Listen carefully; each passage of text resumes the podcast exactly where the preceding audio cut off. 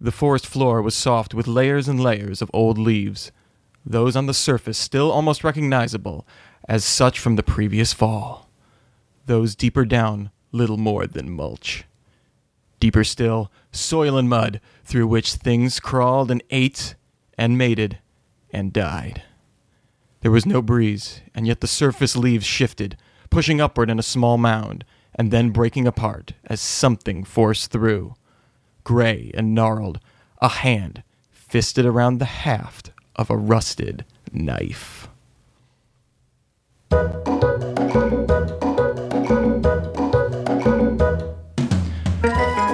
Welcome to the Novelization Realization Project, one of the only shows in cyberspace that purports to look at movie novelizations and the films that inspire them.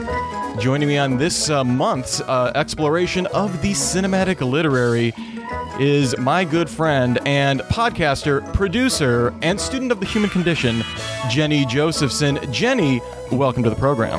Hi, I'm so excited to be back. This is pretty awesome. I, you know, after coming off Back to the Future, I don't know if this reaches quite the heights, but we're going to be uh-huh. talking about the 2012 Drew Goddard film Cabin in the Woods. Now, Jenny, I know you picked this out, Jenny, so obviously you had feelings toward this movie uh, kind of going into it. Yes. So I uh, should I tell you about those feelings right now? Is now an appropriate time to tell you about the feelings? Expound away.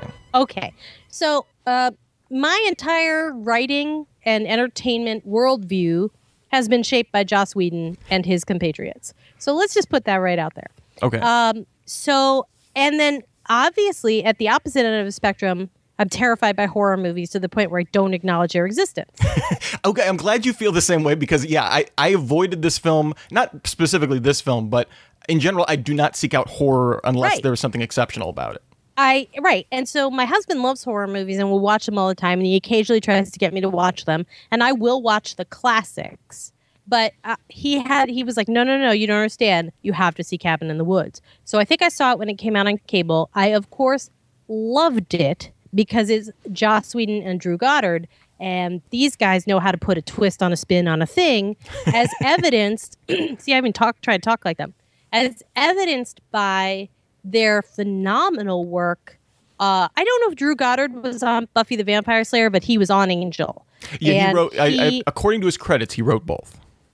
Yeah. Okay. So the two of them together, along with a amazing stable of other writers who have gone on to populate the sci-fi universe, are just two of my favorite writers. They have written some of the most classic episodes of television. Um, they have both gone on to do amazing things. Drew Goddard wrote The Martian, like he the not the book, the uh, the screenplay, and uh, he. So I love these guys, and I loved the movie. I totally got where they were going. Um, I don't know. Do you usually give like a summation of what the movie is about in this podcast, or do we? Uh, we'll we'll, we'll go through it? the plot. That serves as a good device Okay. to kind of point out the differences between the book and the film. Got it. So, uh, the I watched this movie against my better judgment. I watched it with my little eyes peeking through my wi- fingers, and of course, I loved. it. I absolutely adored it. But uh, do you want me to tell you how I feel about the book? Well, well, let's let's get into it. So, so how many times would you say you've seen the movie? Like, is this a movie that you love to kind of revisit? Because I have a friend who is like, anytime I bring this up, he's like, we should probably just watch it just to be safe. Yeah. No, I um I I haven't watched it more than once. So I watched it when it first came out. I enjoyed it. There are some movies that like need to be watched multiple times to uh, either be understood, either you have to figure out why you like them or you don't, or or just watch them for the sheer joy of it. This was a movie that I got the first time. I loved, and I probably don't need to see again, but I recognize its genius, and more movies should be like it. Yeah, this is a movie that could have ended up being um, like a mediocre M Night Shyamalan movie in lesser hands. Yes. Uh, but it has like this really great, um, like almost like Tarantino meets Sam Raimi. Uh, all through the filter of uh, like Joss Whedon sharp dialogue, and it it like I was shocked how much I liked it because usually when someone tells me I'm going to love a film, like I build up this expectation and I'm then disappointed. Uh, thoroughly, thoroughly enjoyed the film. I just watched it for the first time, uh, what Thursday night, so it is it is still very fresh uh, in my mind. Um, in terms of obviously, um, I'm assuming you didn't read the novelization prior to preparing No. for the show. This, you're, That's correct. not something you sought out. Okay. Right. Um, and so, um, rewatching it again, did anything like it's only a three year old or four year old film? Did anything not hold up perhaps as well as you had remembered? No, I think they like I think I was actually I took away more the prescience of the filmmakers, which is they got Chris Hemsworth at a great time. Really, anything I think about that movie can be tracked back to Chris Hemsworth uh, or Joss Whedon. But they, it, it is a perfectly executed movie, and tonally, here's what's interesting about the movie: it tonally holds up, and it tonally is correct in how it mocks conventions of both horror movies, teen movies, the way women are perceived in movies. The movie gets it entirely right and has its satiric hat cocked perfectly on its masterful little head. As opposed to perhaps the book, as we'll get into, uh, written by Tim Lebbon. Uh, I believe that's how you pronounce his name. Sure. Uh, it's his. First of all, I, I love on the book. It uh, you you have to like fight to find his credit as even having written the novelization. Like in just it like right at the top it goes written by Joss Whedon and Drew Goddard, The Cabin in the Woods, and like a tiny little font on the bottom. I feel so bad for little Tim Lebbon. Oh, he's so sad. I don't, not after reading this execrable writing. Uh, but this is his only film novelization. You'll be very sad to hear, Jenny. Uh, he has written spin offs for Aliens, Predator, Star Wars, and the Hellboy universe. He also wrote the novella Pay the Ghost, uh, which was turned into a, mm, I'm going to say, mediocre Nick Cage movie in the context of that a mediocre Nick Cage movie is an objectively bad movie. Yeah. Uh, so, uh, so certainly a, not a uh, not a stranger to writing things. Uh, so I'm not making any critical Right. judgment. Uh, so, did you enjoy the experience of reading the book, Jenny? I did not. See, now I, I said before the show this this shows that you have not written uh, read as many novelizations as perhaps someone who hosts a novelization podcast has, Correct. because I was able to get a, a decent amount of enjoyment out of it. Obviously, it is both uh, handicapped by the fact that it, it sticks very closely to the film. Uh, there is not. It didn't appear like there was a ton of source material uh, left on the cutting room floor that they were able to incorporate into this. You know why? Because it's a it super was tight a damn movie. fine script. But um, I, I, I think uh, based on other novelizations that I have read, um, I think Lebbon does a pretty okay job of a lot of times when you have to deal with internalizations of characters uh, when you're de- when you when you're describing their thought processes and you can't set up things with just music and tone uh, within a movie that that can be done exceedingly poorly and Lebbon is not exceedingly poor at doing this at least compared to other novelizations. Um, he's aided by the fact that he's able to just um, uh, take a lot of the Whedon and Di- uh, Goddard dialogue and just put that in verbatim, and that really helps a lot of the scenes. One of my particular favorite is with the the Herald.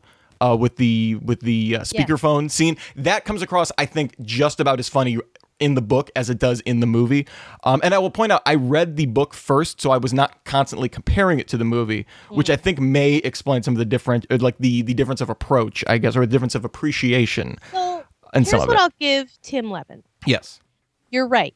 As a piece of sample of writing, it is properly constructed. And that is that is saying something given many movie novelizations, Yes. right?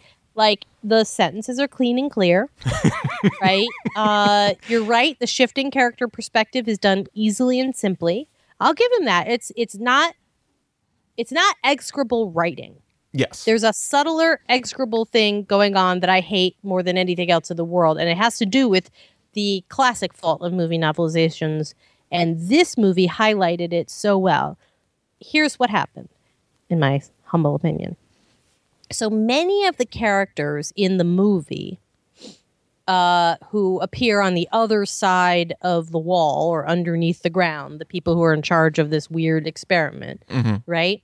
They are not good people. fundamentally no Fundamentally, no. And they are meant to be like the banality of evil. And they're meant to be looked at as the moviegoer in the light of comedy.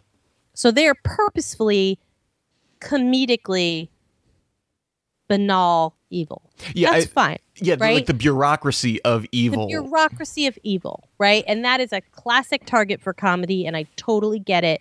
And by the way, uh, I went and read the script for this movie because Oh, I was having such a hard time with the novelization, and I wanted to see actually the unfiltered source. Mhm. And uh, I'll get back to that in a second. But the problem with this novelization is that when you start to fill out characters who are only meant to be comedically banal and their words like uh, in a movie their words and their faces are, have to fill in what a lot of text in a movie novelization is designed to do.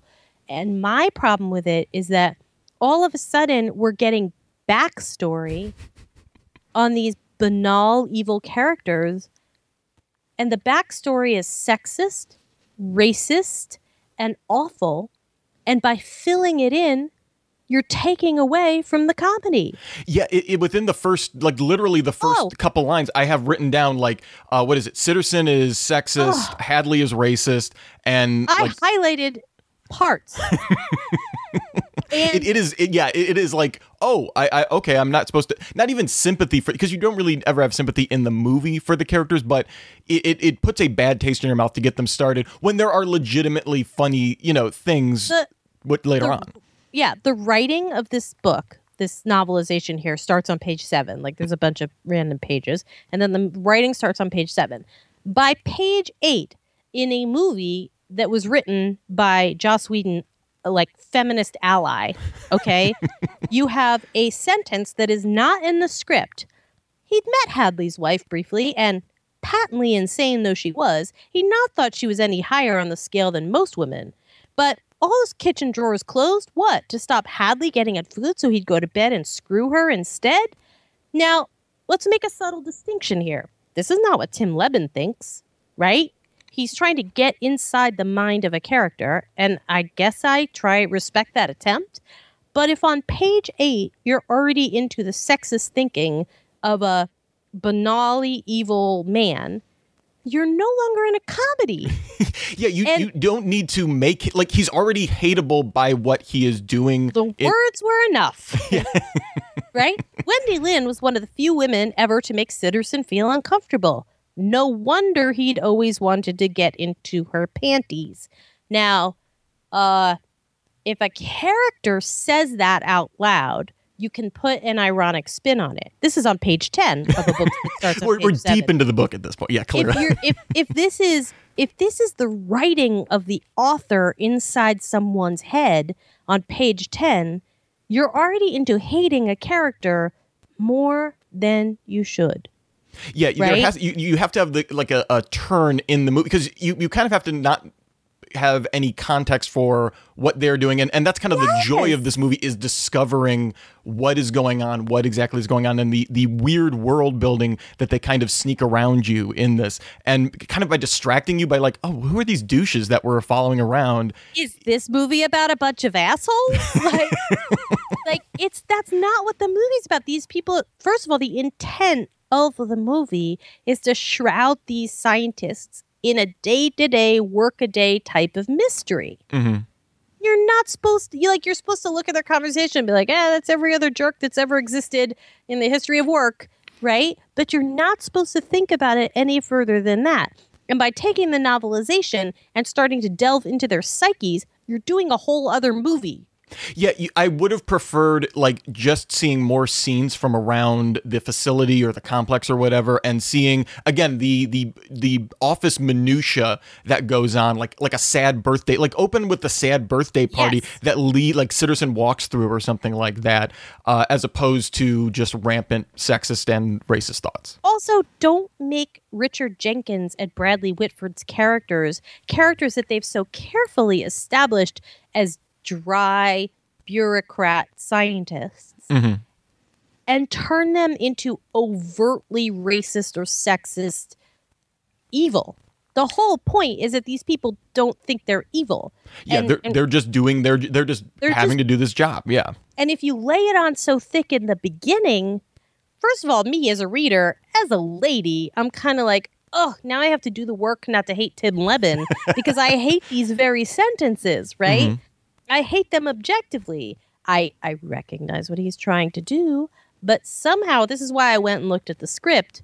The Joss Whedon Drew Goddard script does none of this. Yeah, Right? The, well, I, and I will say it's a little off-putting, but it gets it, it certainly is off-putting, and Yeah. especially coming at it from uh, just reading the novelization first and not having the movie to kind of compare it to Mm-hmm. init- through the initial read-through. It does like like like I said, the first three notes that I have are Sitterson sexist, Hadley racist, you know, and so Yeah. it, it does like all of a sudden I like I have to fight against these archetypes that I've built up already in my mind just through very simple dialogue. The benefit is that because they bounce in between uh, the the different scenes as obviously as the movie does, it at least by introducing so many characters relatively quickly, I you're you're you're kind of constantly trying to fight like all right who's this person? What are they about? Obviously the the everyone is a trope. Everyone is a, a kind of a stereotype so it doesn't take you too long to figure it out. But it, it is it is kind of a weird misdirect for no reason. Yeah. Let me read you, just because I happen to have the script here, let me just read you, after all of that garbage about this and that and panties and women are patently insane and all this stuff, let me read you the only thing that isn't dialogue in the same bunch of pages from the script. Mm-hmm. Sorry. Interior break room morning. Steve Hadley and Richard Sitterson are workaday white collar Joes, getting coffee and vending snacks as they chat. Hadley is blandly handsome, Sitterson boarding on nerdy, but they have a sweet rapport. That's a word. That's a sentence. Okay, some dialogue. Hoisting files, and in Sitterson's case, a small white cooler, the kind that might carry organs, they exit into Interior hall continuous. It's an anonymous concrete maze. A few other workers pass by as the men talk. They talk a little more. Wendy Lin, comma, a nervous woman in a lab coat joins them. That's all you get of Wendy Lin. Uh, Hadley points at him. Oh no, you didn't, making a big ha. That's it. The first three pages. That's all there is. He, they spill coffee. They go in a golf cart. Uh, loud music, smash cut to title. That's it, and that's all it needed to be.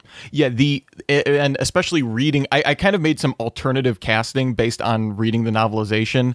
Um, Yeah. And for uh for Dr. Lin, uh, I choose to you know give her the proper respect. She went to medical school.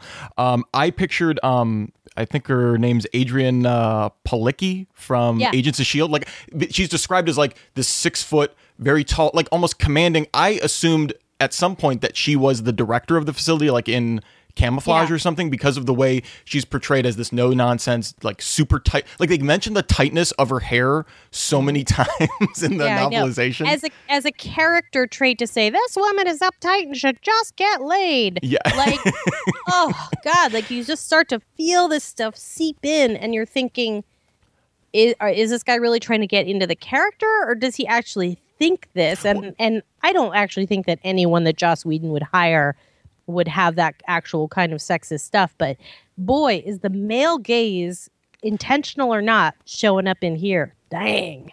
Yeah, and and so I guess that'll um that'll kind of lead us. We've already kind of set up the beginning of uh, the plot. So if you're not familiar, first of all, I don't know why you're listening to this if you haven't seen the movie or read the novelization. Probably watch the movie if you're going to do one of the two.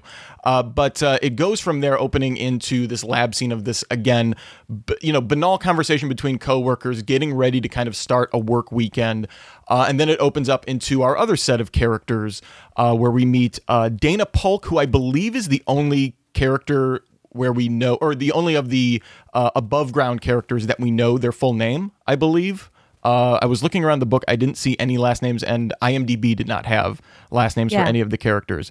Uh, played by Kristen Connolly. Um, I thought not my precise casting again the way or at least the way she comes off she does a fine job in the film like taking nothing away from her and in fact i love um like the choice of her for her like she almost has like the the giant um disney eyes Yeah. uh, to a certain level to kind of express that uh, that level of innocence as she's playing the role of the virgin.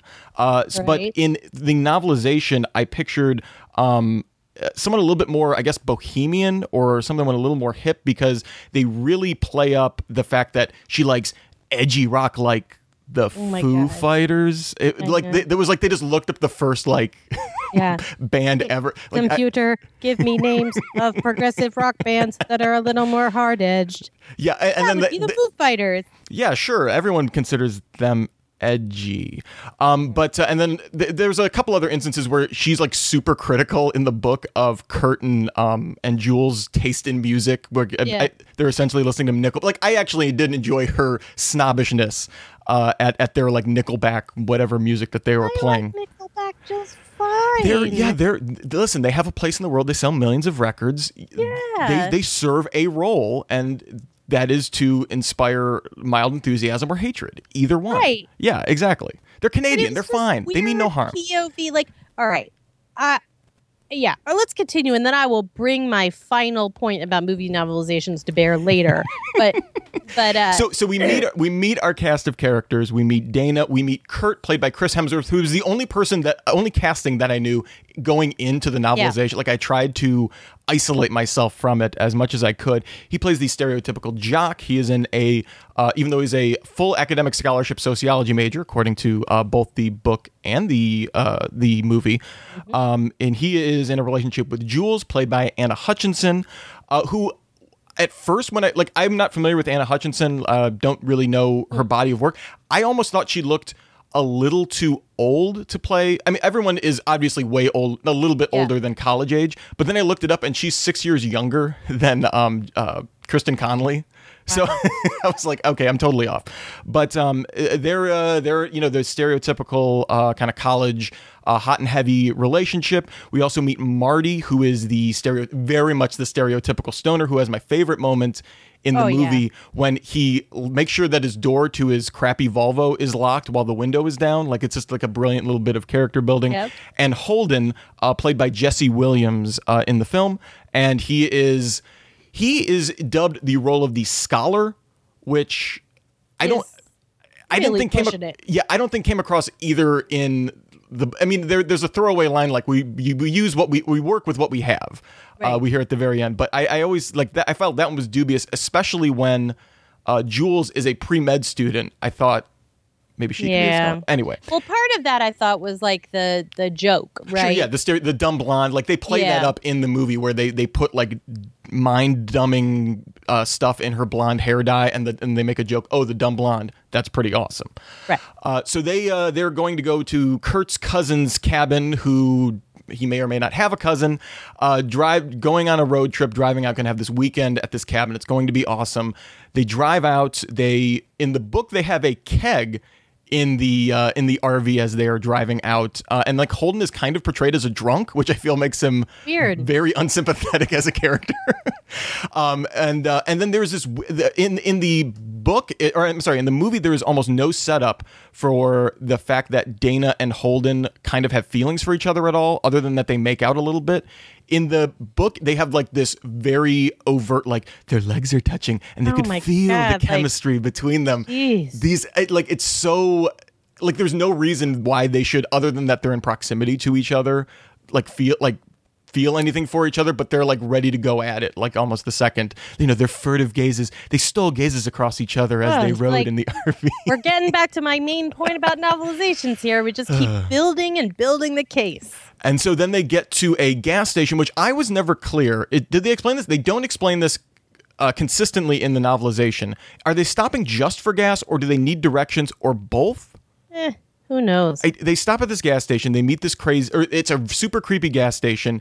In the book, it's almost like a like it's a horror scene unto itself. It's portrayed in such an over the top uh, way in the novelization that there was no way they would have stopped there. Like in the movie, it's just like a creepy redneck uh, gas station. Like everything's a little dilapidated. There's just junk everywhere. In the book, they make it sound like it's super dark. It like smells of death the second they pull up. There is no reason you would ever stop there, ever, ever, ever, ever, Yeah. ever. Uh, but they meet. Uh, they end up meeting this crazy old guy who insults them, and Marty makes some snide jokes about being in the Civil War. And then uh, they get some gas. He spits tobacco at their twenty dollar bill, and they make their way up to the titular cabin in the woods. Um, from that point, it gets they go swimming. They do typical, uh, very Horror very movie horror movie cliches. things. Yeah. Uh, they, uh, you know, they're um, there's several scenes in the novelization about Jules and Kurt having very noisy sex. Um, Right. Which again is is tastefully left out of um, of the of the movie. Um, they end up playing truth, dare, or lecture in the novelization, which I did not understand why that would be fun for anyone Yeah. uh, other than if you have a stoner friend, obviously. Uh, and then they uh, they're then okay, so then it kind of goes back into the underground layer where everyone everything they're doing is being manipulated, right? There's chemicals being fed to them to make them horny, to make them dumb. There's like subliminal suggestions to kind of control their behavior. And during the course of this, uh, they're getting progressively drunker, uh, and during the course of the truth or dare, the trap door to a cellar opens up. Mm-hmm. They go down to all sorts of mayhem, basically ensues from that point onward. They end up re- reading. Do you. Did this make okay? As a fan, obviously, I realize everything is playing into horror cliches. Mm-hmm. But if you don't know Latin, why would you read the Latin in that? Like, again, it's more of a question of why in horror movies do they ever do that, right? Right. It, it but again, as someone who doesn't have a ton of experience with the horror genre, I guess that bothered me a little bit more than it should. Right. If you're looking for like reasonable reactions, then it's Yeah. a faulty. Pre- you know, there's Yeah. a lot of faulty premise It- stuff it- but it's on. it's a very Evil Dead moment where they they uh they you know have these evil incantation that raises the dead uh, against them, and these uh, super evil zombies are brought back up and start killing people. The first person killed is Jules uh, while they're having a rompus in the forest. right. Uh, that, which did you find in uh, the setup in the novelization? The death of Jules is so freaking grisly, Yeah. and it's it's handled again. I, I would say probably with more. Um, I don't want to say discretion, but more stylistically, I guess. Yeah. In in the in the movie, in the novelization, it's like fucking brutal. It is like they, it's it's very clear that the zombies are trying to make Kurt suffer, like forcing him to watch as they cut off her head, like very like, and it, it takes forever. Like her her throat is gouged at first, and she's like bubbling up screams. Like that, I found. I don't know if that's the most effective part of the novelization for me, but I was genuine. Like I had a genuine reaction to that, where I was like, "Holy crap, this is like way darker than uh, I was expecting from a novelization." Yeah. Again, uh, here's the deal, okay? here's the deal. This is a novelization that should not have been done. Yeah, I, I, I don't know what the I, I guess what the market would be for that because the I, I mean I guess you're playing into the fact that uh, Joss Whedon has like the super fervent fan base, right? And that oh it- Yes. it's it has his name on the front, so maybe. But they're also super smart people. This is true, and like super. I don't want to say picky, but discerning, perhaps. Like the reason you're the reason you're a Joss Whedon fan is because you like super crackling dialogue and you like like smart takes on and predictable you like things from a certain point of view, Yes. which is um, uh, acknowledging the outsider people in the world and empowering them, Mhm. rather and, and making fun of the conventions of the world and of entertainment. Rather than leaning on into them. So, if you're making fun of horror movies and then you do the most grisly description of a horror scene instead of the sly cutaway, which, by the way, a sly cutaway is entirely possible in a novel. Yeah. Oh, yeah. You could just totally like yeah, just leave it uh, like hanging in suspense, and then all of a sudden the zombie's throwing a head at somebody, and you know Yeah. that she's dead. and You don't need it. And well, and that was the thing to me is um doing the research for this. I mean, it's this is very much a reaction against kind of the hor- like the torture porn.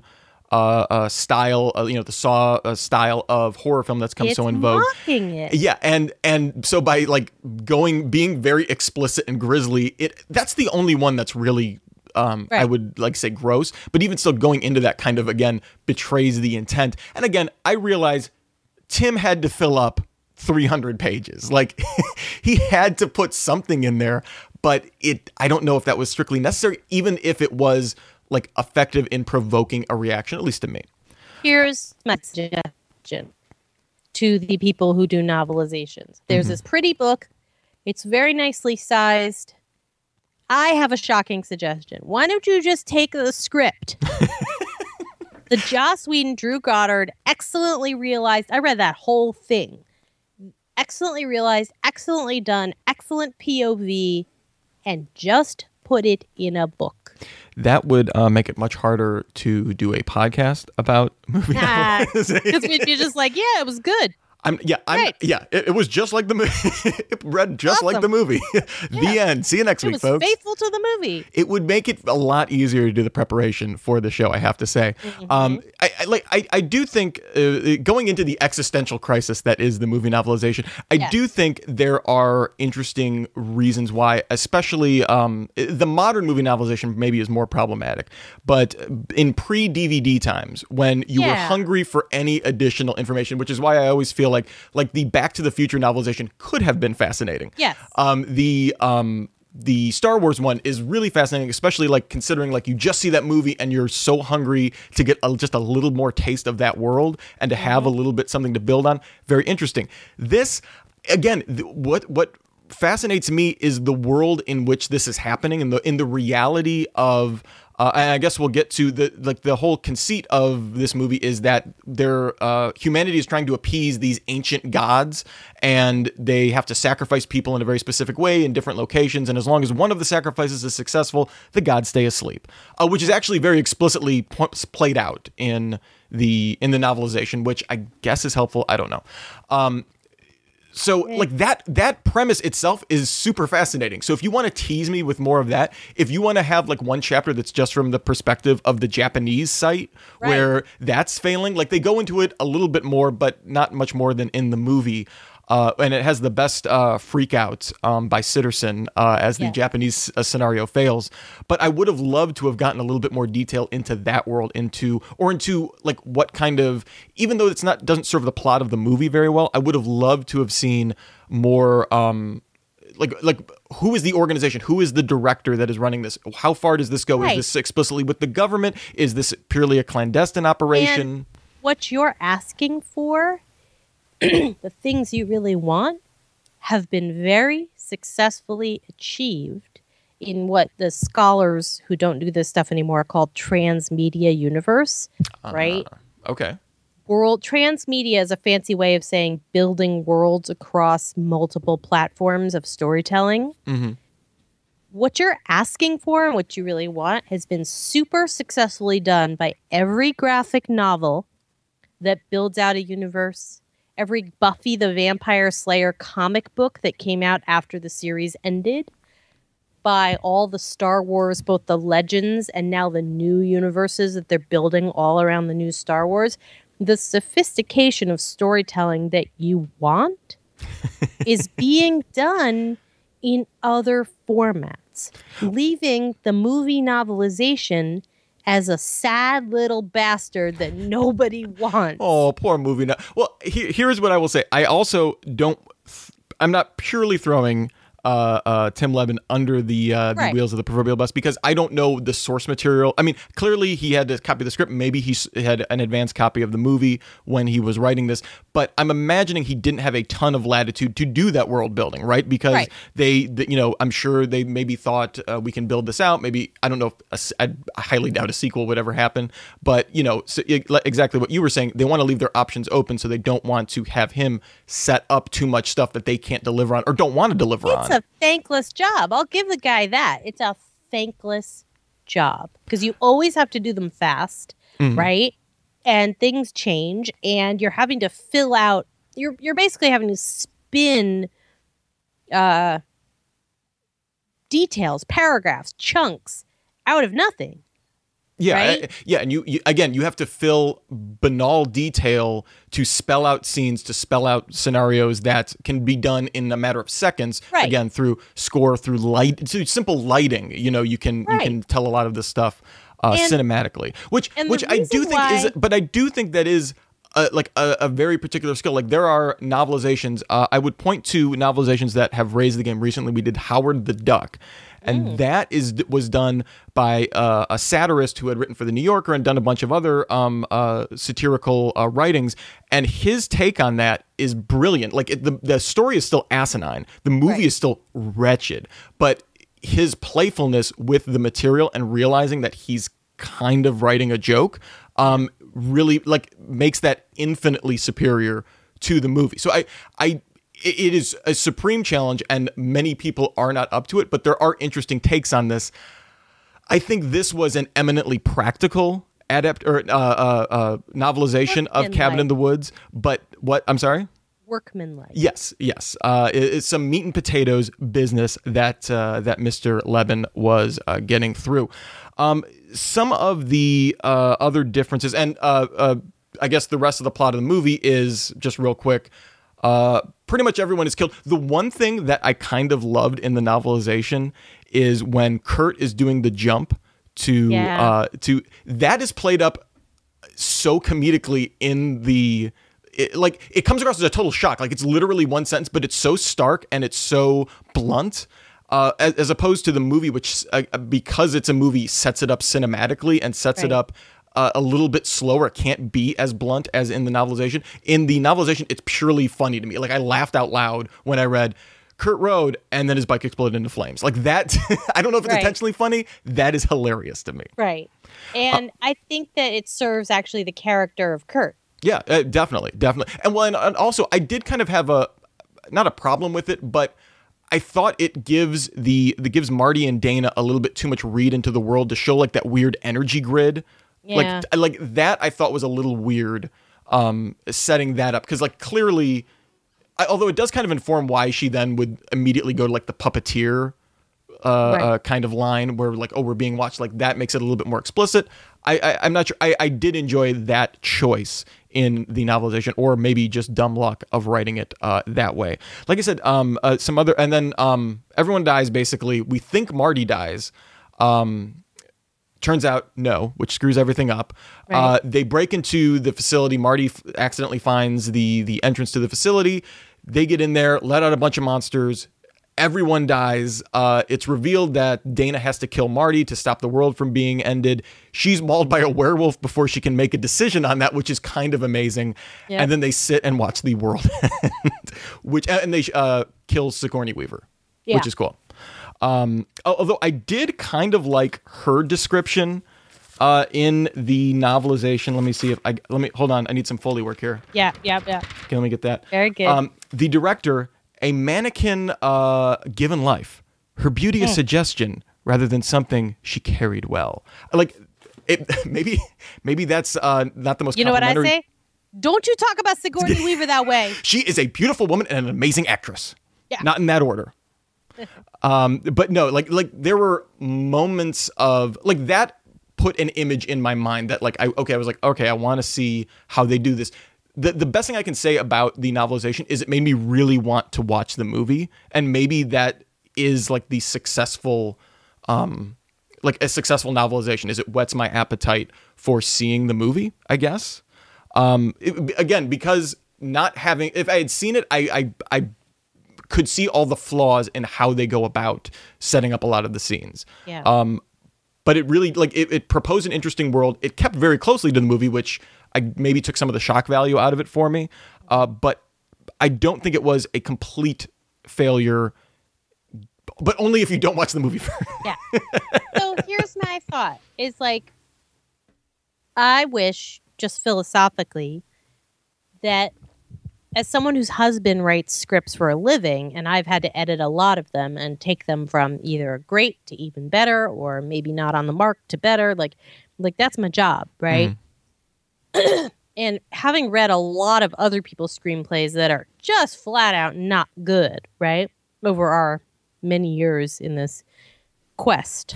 Um, I would rather them just put this damn screenplay out so Yeah. that people can actually see what a good screenplay looks like. that does and especially with someone who has the following of a Joss like if you put Joss like people are going to be super interested in that because it you know it shows you a little bit uh it- like it shows behind the curtain which is what people really want to see not necessarily more detail about how much Holden was drinking like Yeah. during And that's on the way up to the cabin and that's why these movie novelizations are pardon my French. Wait, what's the rating of this podcast? Uh it's whatever you want it to be All right. Movie novelizations are the dry hump of the fiction universe. okay? oh These are like like everything you didn't want out of a hookup. Because you didn't want more chafing. You didn't need more poorly executed French kissing. You didn't need this. You just wanted more of the good stuff. And that's not what you get in almost any movie novelization. Here, here's what I will say. The thankfully in this, generally anytime physical intimacy is described in a novelization, and I've experienced this uh, in Godzilla, in Oh, I think Predator, in both the Godzilla novelization, it's like literally physically disgusting to read. It's like bad romance novel, like Right. you know, thrusted on the mount of his horse, Oh, but jeez. bullshit. And this is at least like tastefully bland in most of its descriptions of inti- like physical intimacy. And I was I was so glad I didn't have to dry heave. Uh, yeah. while, Unless while you're re- Diana Gabaldon, don't do it. Yeah, just just yeah, just, Just don't do it. Just just Pass. yeah, innuendo, innuendo. Yeah. Um, like uh, I'm going through some of the other differences, like seeing what works, what didn't. One of the interesting things was uh, the list of monsters that was listed in the novelization exceeds those, or, or there are a lot of mo- monsters listed in the movie novelization that we do not see in Right. the film. Uh, there is, of course, the cracked-skinned lava people, Mm-hmm. a dog-headed alligator, which I would have liked to have seen Yeah. exploding shard babies, which I don't think means what it's written to mean. Yeah. Uh, a fire mouthed woman, which, okay, generic, let's leave that out. Uh, a giant rammet, uh, a man with screaming pipes in his chest. All right. Oh, streaming. I'm sorry. Streaming. Streaming. A minotaur, again, kind of uh, cliche, don't necessarily need to see that. Scorpion Stinger Woman, a Screaming Banshee, which we kind of see in the Japanese scenario, so we don't really need to see it. A three headed child, a uh, toxic ghostly figure, generic. Woman with snake pubic hairs. Um, Well, that's something you don't you know that's that's just a loss. I would have loved to seen the Ray Harryhausen mock Right. up of that one, and then finally, of course, your cl- Medusa down south. and finally, Southern Medusa. in in a similar vein, which one we were just robbed of seeing, a vagina toothed woman, which Sure. Because there's not enough portrayal of vagina teeth women in today's media. exactly. I mean, where are we as a society if we cannot embrace the I vagina can't even figure woman? out what it is. Is that a walking vagina with teeth? Yeah, Or, is it- Or is. I- I didn't. Her- the mind fails. Yes, I- I mean, really, it's the it's the poverty of the imagination that fails to lift the written word to My our minds. Oh my god, I'm going to be thinking about that for the rest of the day. I'm just gonna uh, send you several messages teeth with just that. vaginas. Oh, now that's that's that. That's see, that, where I went with that. that seems more disturbing than scary. that seems very hard to chew. Yes. Well, depends on the uh, woman, I, guess. suppose So yeah. Uh, Now, again, to get back to the larger point, that's just I don't know if Joss Whedon wrote all those mhm. or whether Tim Lebbon did, but the His- fact that they weren't all in the movie is just purely a matter of budget. Oh yeah, and and there were. That's I mean that's check. one visually is one of the. I don't know if it's like the funny parts are when the zombies are cleaning up afterwards and they walk in and this, this there's just blood caking the walls like Sam Raimi style and Right. just zombies just munching on people. Uh, but visually, that's one of the more exciting scenes in the film where they just the elevators just spew out all of these monsters. This brings me though, and again, I don't want to pull on the ridiculous thread of this movie, but if you're if you if you have a giant collection of monsters, why do you have a purge button that seems to only release them into your facility in a way that is not contained at all? Yeah. like that that is i guess the only uh, that because that's not a horror convention right? It's not the horror convention to have i mean i guess it's the s- classic self-destruct button right? It's just kind of a, a play on that trope. Sure why not? But i would rather just have had a self-destruct button at that point than uh, uh, don't get me wrong it's a super fun scene. It's fun seeing all of these monsters come to life and realizing that all of these monsters exist in a larger world. Uh, and I love the line like, instead of uh, what is it? Uh, these are the things of nightmares, and it's like no, these are the things that nightmares come from, or like our Right. nightmares are based on. Like that, that is like really interesting and, and a really great way to approach it. I just the purge button bothered me. I don't know why. Yeah. Also, I I'm looking, I'm reading through the script itself, and Mm-hmm. I'm not seeing anything about vagina teeth women. Oh. So I think that's a Tim Lebbon ad. Ah. That's a, that's a Tim Lebbon monster that lives only because I think the mind. Joss Whedon version of that would have been funnier. Yes. Um, there, yeah, there are a lot of uh, ways you can have fun. Maybe that comes from because a lot of these clearly are based on uh, tropes of horror and tropes of mythology. So maybe that's like some weird. Sum- that seems like it could have been like a weird Sumerian, uh, like Right. like you know, uh, Right. uh, ziggurat scrawl or something like that. Right. So watch out for women; they have weird teeth. but we don't know if their teeth are vagina. But anyway, Yeah. it, it gets very Anyway, we complicated. gotta get It- off this. It, you lose something in the translation uh, from the Sumerian uh, uh, women's monsters. Um, the the other thing, uh, just going through some of the other issues. Did you think the zombies in the movie look like the Uruk-hai from Lord of the Rings a little bit? Oh, interesting. Because Yeah. Yeah. I mean, I think like the Horde looks like the Uruk-hai too. If This you're talking. Mm-hmm. about like in the movie, the Warcraft movie that's coming up. So like I think an orc is an orc is an orc. But yeah, they had the zombies had a little bit of an orcish feel to them. I did enjoy that they were wet zombies. I don't think wet zombies Yeah. get enough uh, get enough love in But horror. they are my favorite Nickelback cover band. Oh yeah, oh, they're so good. I mean, they really capture the zeitgeist that Nickelback channels through their melodic tunes. Um, then the uh, the other thing I, I was kind of thinking, and again, I believe this is a horror cliche, so I, I could be wrong. I kind of wanted some tie back in with Dana's uh, fling with her professor somehow Yeah, it's into that. out there. Yeah, Yeah, like, like- a weird character building trait. It, it, it does set her up like, oh, Holden is her rebound guy later on, but it, it doesn't. I don't know. There, it didn't feel like either leave that out or have that tie back in. It was Chekhov's um, adulterous professor, I guess. Yeah, You know. and also I think um, um, what's the best way to put it? I think they literally invented that plot line so that Fran Kranz could have that amazing line about Dana being uh, what was it? Dana uh, engaging in some of the ritualistic behavior of women of you know like it was a good line. Let oh no, see if I can- Marty is a joy. Marty, yeah, both yeah uh, Fra- uh fran kranz yes Yeah. I- yeah is a joy throughout like in even in the novelization i thoroughly enjoy and that's because most of his dialogue is lifted verbatim into the novelization um but like i had pictured um this uh guy that i thought was 47 and turned out to be 25 uh kind of stoner guy and it like he almost hits that to Yeah. a perfect T uh, through that. I also like his coffee mug bow staff uh, bong that Yeah. came in uh, very handy later on. Um, so overall, Jennie, would you recommend reading the novelization for Cabin in the Woods? why, Rich? Hell no.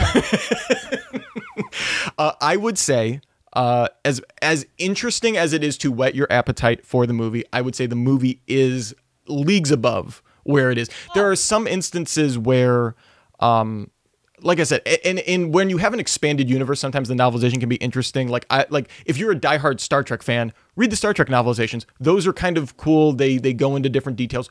You can geek out on that. and there are a lot of cut plot lines. Yes. There's cut plot in some of these novelizations. but this is so tight Yep. you you don't necessarily need that and and again it makes many of the characters less sympathetic uh, that holden is a borderline alcoholic sitterson is a terrible person we've already covered a lot of this but it it, it frustrates me that this is one of the better in terms of the the actual writing one of the better Yeah. written ones and I would like to see his maybe Mr. Lebbon uh, put his uh, put his pen to something not that's not as clever. I mean, I think that's also the problem is that Cabin in the Woods is a very clever film, right? It would be like writing a novelization for a Tarantino film. Like it's it's going to be bad even if it's the best like mechanically written book. It will still be terrible because Right. it's not Tarantino. And I'll give you an example. So here's a Joss Whedon line that's straight from the script and into the book. And it was what I was talking about before about uh, why they set Dana up to have had an affair with her college professor. Marty says, uh, We have patterns societally. The Butamus Dana fell into one of the oldest patterns, and we are here to burn it away and pour ash into the grooves it has etched in her brain, cover the tracks, and set her feet on new ground. And that is like straight from the mouth and the patter uh, and the the Whedon-esque descendants, both Joss Whedon and the people that he had on Buffy and Angel who have gone on to populate the world. If that is not a forward-looking feminist ally line, I don't know what is, right? And so uh, when a script is that good, that economical, like I don't need more. You know how they say less is more, right? Yeah, This more An hour and a half movie is less than a 300 page book, ergo Yes. better. Yes. Um, now, Jennie, I, I don't mean to spring this on you, but uh, I believe I mentioned that we might do a rewrite delight uh, at the end of this episode. Okay. Are you? I, I will. I will go first. This is the Okay. uh, part. We don't do this every week, but I thought this one was particularly fitting. This is where we imagine if we could choose any author to write the novelization for Cabin in the Woods, past, present, or future, if you are so bold.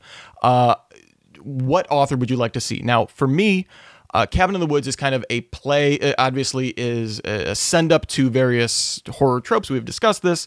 So I thought, who is an author that kind of has masterfully bended genres uh, in unexpected ways and toyed um, with kind of even the presentation of literature? So of course, I went with the author of House of Leaves, uh, Mark Danielewski. Uh, who, if you've never read House of Leaves, don't read it when it's dark outside because you will Ah. be very scared.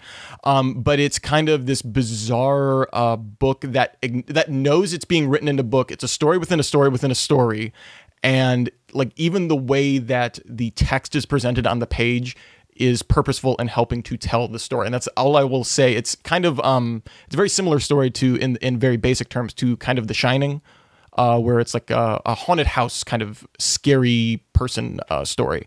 Uh, but uh, I highly recommend you read that. But I would love to see his uh, uh, his kind of take on Cabin in the Woods. Again, someone who knows how to toy with genre, who knows how to toy with readers' expectations. That would be truly a treat. That would be a great idea. My pick would be Elmore Leonard, Okay. The author of Get Shorty Yes. and Out of Sight, the the books that are then turned into the movies. And you want to know why? Because that guy writes spare, perfect, minimal, and hilarious prose. And that, if you were going to do a novelization of a spare, perfect, just spot on kind of movie that makes fun of tropes, your novelization should match the tone. Yeah, I almost yeah, I almost feel like it would be so much better served as a novella, which will never get published, obviously. Uh, you know, but like something that you can just read in two hours. Again, read it at almost the pace of the movie would Yeah. be super satisfying and fun, and you could you could have some fun with that. Yeah. All right, Jennie. Well, thank you so much uh, for sitting on this episode of the Novelization Realization Project. Uh, I believe this novel is fully realized now. Uh, Let's is it- unrealize it. Yeah, let's we unrealize it. Let us wipe it from our brains and just watch Cabin in the Woods again. Uh, but is there anything you want to tell our fine listener parenthesis s uh, about? Well, I do a podcast called Tell It Anyway, uh, which is a storytelling podcast where three people tell three different stories about one kind of topic. And the most recent one we did was After Hours, in which I talk with a friend of ours, Charlie Parrish, who's a former military man, a former Army man. And um, a former Wall Street Journal reporter, Alan Zibel, and me myself telling stories about what it was like to work the overnight shift a long time ago at a major news organization. So check it out at tellitanyway.com. I also am on Daily Tech News Show, a couple other interesting things floating our way somewhat soon. And uh, yeah, And if you're a dog owner, uh, you also need to listen to Tell It Anyway because it helps you deal with um, people that are assholes uh, to your dog. So uh, I found that very pertinent in this week's episode, Jennie. Yeah. So that was excellent. Uh, so remember, uh, subscribe to the show if you don't already in iTunes or go to novelizationrealization.tumblr.com to check out our back catalog. Uh, I think we're up to a whole 12 episodes, so we have a full calendar year under our belts. Uh, not consecutively, but uh, we're working toward it. We'll be back uh, next week. Our, uh, I guess we'll reveal our episode for uh, April uh, on our little mini episode that we'll be doing in a little bit. That'll come out on the 15th. So I'm sorry, it'll come out on the 1st. I get the schedule so screwed up. We record these so far in advance.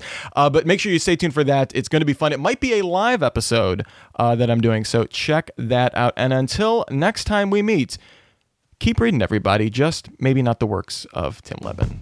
That's it for us. Bye now.